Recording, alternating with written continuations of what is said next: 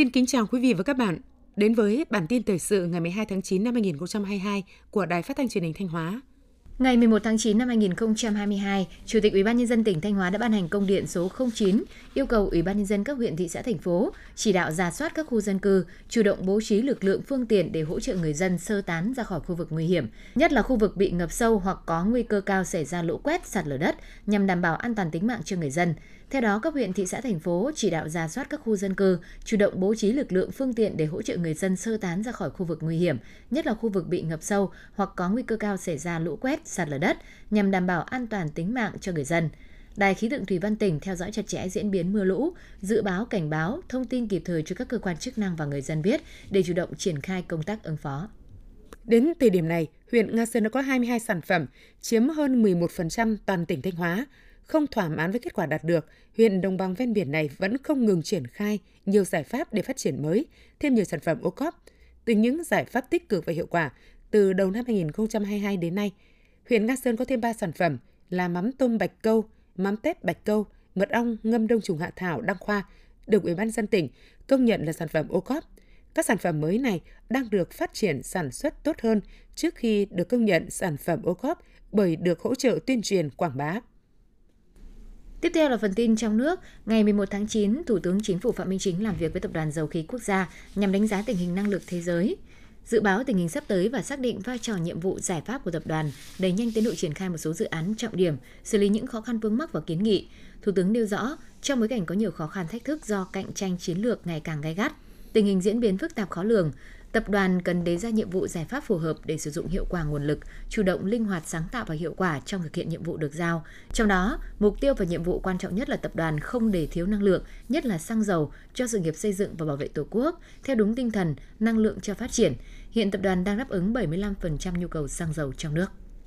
Thủ tướng Chính phủ Phạm Minh Chính vừa ký công điện số 805 ngày 11 tháng 9 năm 2022 gửi Bộ trưởng, Thủ trưởng Cơ quan ngang bộ, Chủ tịch Ủy ban dân các tỉnh, thành phố trực thuộc Trung ương về tăng cường công tác xây dựng pháp luật, hoàn thiện các dự án luật trình Quốc hội tại kỳ họp thứ tư Quốc hội khóa 15. Để tiếp tục tăng cường công tác xây dựng pháp luật trong thời gian tới, Thủ tướng Chính phủ yêu cầu các bộ trưởng, thủ trưởng cơ quan ngang bộ, chủ tịch Ủy ban nhân dân các tỉnh, thành phố trực thuộc Trung ương khẩn trương triển khai việc tăng cường công tác xây dựng pháp luật, chấp hành nghiêm các nghị quyết của chính phủ về phiên họp chuyên đề xây dựng pháp luật, các kết luận chỉ đạo của Thường trực Chính phủ, Thủ tướng Chính phủ về công tác xây dựng pháp luật. Ngày 11 tháng 9, đoàn giám sát về việc thực hiện nghị quyết số 88-2014 và nghị quyết số 51-2017 của Quốc hội về đổi mới chương trình sách giáo khoa giáo dục phổ thông đã họp phiên thứ nhất. Phó Chủ tịch Thường trực Quốc hội nhấn mạnh, chuyên đề giám sát do Quốc hội, Ủy ban Thường vụ Quốc hội lựa chọn quyết định rất đúng, rất trúng và hết sức quan trọng. Do đó, thực hiện tốt các chuyên đề giám sát sẽ tạo bước chuyển biến mới trong công tác giám sát của Quốc hội. Ủy ban Thường vụ Quốc hội trong quá trình thực hiện, đoàn giám sát phải thực hiện đúng các quy định của pháp luật về hoạt động giám sát của Quốc hội, Ủy ban Thường vụ Quốc hội, chủ động trong tổ chức triển khai hoạt động giám sát, đảm bảo chất lượng hiệu quả, tiết kiệm và đúng tiến độ đã đề ra. Chính phủ vừa ban hành công văn yêu cầu các đơn vị liên quan đẩy mạnh hơn nữa công tác quản lý tài nguyên, bảo vệ môi trường biển và hải đảo theo phạm vi chức năng và thẩm quyền. Trong đó, Bộ Công Thương sớm xây dựng quy chuẩn kỹ thuật công trình trên biển, gồm các công trình khai thác năng lượng tái tạo trên biển – Bộ Công an, Bộ Quốc phòng, các bộ ngành và địa phương liên quan phối hợp với Bộ Tài nguyên Môi trường thực hiện tốt công tác kiểm tra giám sát việc thực hiện các dự án điện gió ngoài khơi đảm bảo đúng quy định pháp luật. Bộ Nội vụ phối hợp với cơ quan liên quan và địa phương ven biển tổ chức phân định danh giới hành chính trên biển, trình cấp có thẩm quyền phê duyệt. Ủy ban dân các tỉnh, thành phố trực thuộc trung ương ven biển tăng cường công tác quản lý nhà nước về tài nguyên môi trường biển và hải đảo. Bộ Tài chính vừa hoàn thiện dự thảo thông tư quy định mức thu một số khoản phí, lệ phí trong lĩnh vực giao thông vận tải, trong đó một số khoản phí, lệ phí từ Bộ Tài chính đề xuất giảm đến 50% mức thu hiện hành. Cụ thể, mức thu dự kiến là phí trọng tải tàu thuyền đối với hoạt động hàng hải nội địa, dự kiến bằng 80% mức thu phí quy định. Ngoài ra, phí bảo đảm hàng hải đối với hoạt động hàng hải nội địa bằng 80% mức thu phí quy định tại khoản 1, điều 13, chương 3, biểu mức thu phí, lệ phí hàng hải đối với hoạt động hàng hải nội địa ban hành kèm theo thông tư số 261/2016. Cục Đường sắt Việt Nam cho biết, đề án đảm bảo trật tự an toàn giao thông và xử lý dứt điểm lối đi tự mở qua đường sắt được ban hành theo quyết định 358-2020 của Thủ tướng Chính phủ, đề án 358 đã nêu rõ mục tiêu, các nội dung công việc, lộ trình cần triển khai thực hiện, nguồn vốn của các chủ thể từ trung ương đến địa phương, với mục tiêu đến năm 2025 xóa bỏ hoàn toàn lối đi tự mở. Đến nay, đường sắt đã phối hợp cùng địa phương thực hiện rào thu hẹp và duy trì trạng thái tại 1.477 trên 1.828 vị trí cần thu hẹp, đạt 81%, duy trì hiện trạng biển cảnh báo đã cắm tại 2.999 trên 3.668 vị trí, đạt 82%, duy trì hiện trạng cảnh giới tại 370 trên 601 vị trí giao cắt đường bộ đường sắt cần cảnh giới, 61,5%, cắm biển hạn chế phương tiện cơ giới tại các lối đi tự mở công cộng. Tối 11 tháng 9, tại đền Kiếp Bạc, khu di tích quốc gia đặc biệt Côn Sơn Kiếp Bạc, tỉnh Hải Dương, Ban tổ chức lễ hội mùa thu Côn Sơn Kiếp Bạc 2022 tổ chức nghi lễ truyền thống khai ấn và ban ấn đền Kiếp Bạc cho nhân dân cùng du khách thập phương.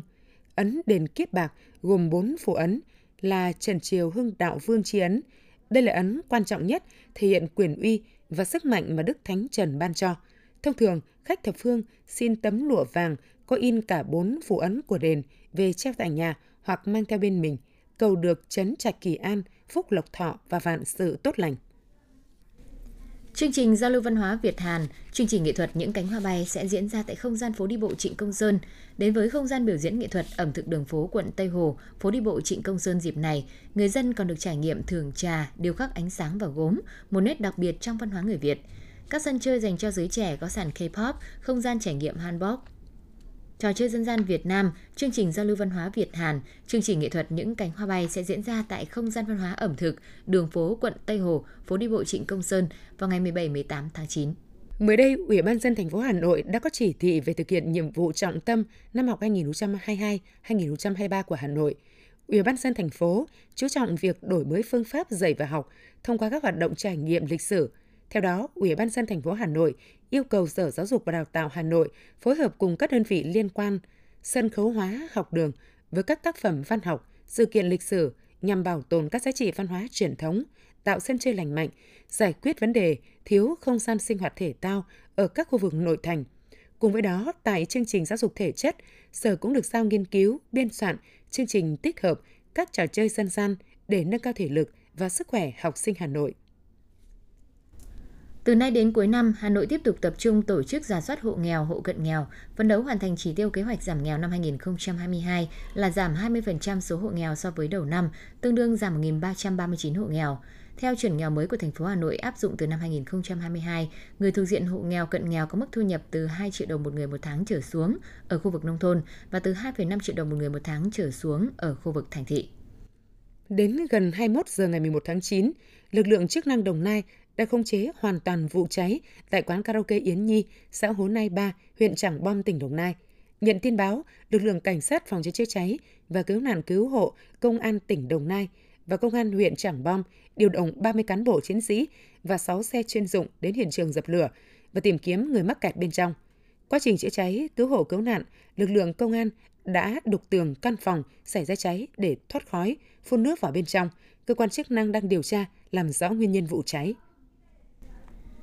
Mặc dù thời tiết đã hết mưa nhưng tình trạng ngập lụt sạt lở đang diễn biến bất thường, đặc biệt tại các huyện miền núi. Tại huyện biên giới Kỳ Sơn, tỉnh Nghệ An, đến thời điểm này vẫn còn hai xã bị cô lập là Bảo Nam và Bảo Thắng do đất đá sạt lở gây ách tắc giao thông. Hiện vẫn còn hàng trăm hộ dân bị cô lập. Địa phương đang cố gắng thông đường để tiếp cận các điểm này. Đến thời điểm này, tỉnh Nghệ An ghi nhận hai người chết do mưa lũ gây ra, hàng trăm điểm sạt lở lớn nhỏ trên các tuyến giao thông, phải đóng đường quốc lộ 48E tại 3 điểm do mưa lũ sạt lở. Một số nhà dân bị sạt, sập, nước vào, hàng trăm hecta hoa màu, diện tích nuôi trồng thủy sản bị ngập nước. Tiếp theo là những thông tin về thời tiết. Theo Trung tâm Dự báo Khí tượng Thủy văn Quốc gia, sáng sớm nay 12 tháng 9, các tỉnh Lào Cai và Sơn La tiếp tục có mưa với lượng mưa lũy tích từ 30 đến 50 mm, có nơi trên 60 mm, cảnh báo từ 9 giờ đến 15 giờ, nguy cơ cao xảy ra lũ quét trên các sông suối nhỏ, sạt lở đất trên sườn dốc và ngập úng cục bộ tại các khu dân cư, vùng trũng thấp đối với các huyện. Chú ý nguy cơ cao xảy ra lũ quét sạt lở đất, cảnh báo cấp độ rủi ro thiên tai cấp 1. Theo Trung tâm Dự báo Khí tượng Thủy văn Quốc gia ngày 12 tháng 9, các tỉnh Trung Bộ từ Thanh Hóa đến Thừa Thiên Huế có mây, ngày nắng, chiều tối, đêm có mưa rào và rông vài nơi, gió nhẹ. Trong mưa rông có khả năng xảy ra lốc xét và gió giật mạnh, nhiệt độ thấp nhất 23 đến 26 độ C, nhiệt độ cao nhất 31 đến 34 độ C. Thông tin vừa rồi cũng đã kết thúc bản tin thời sự của Đài Phát thanh Truyền hình Thanh Hóa. Thực hiện chương trình, biên tập viên Thúy Hằng Mai Nhung, các phát thanh viên Minh Thu Thủy Dung, kỹ thuật viên Lê Hằng, tổ chức sản xuất Lường Xuân Hồng, chịu trách nhiệm nội dung Nguyễn Huy Long – Xin kính chào và hẹn gặp lại quý vị và các bạn trong các bản tin tiếp theo.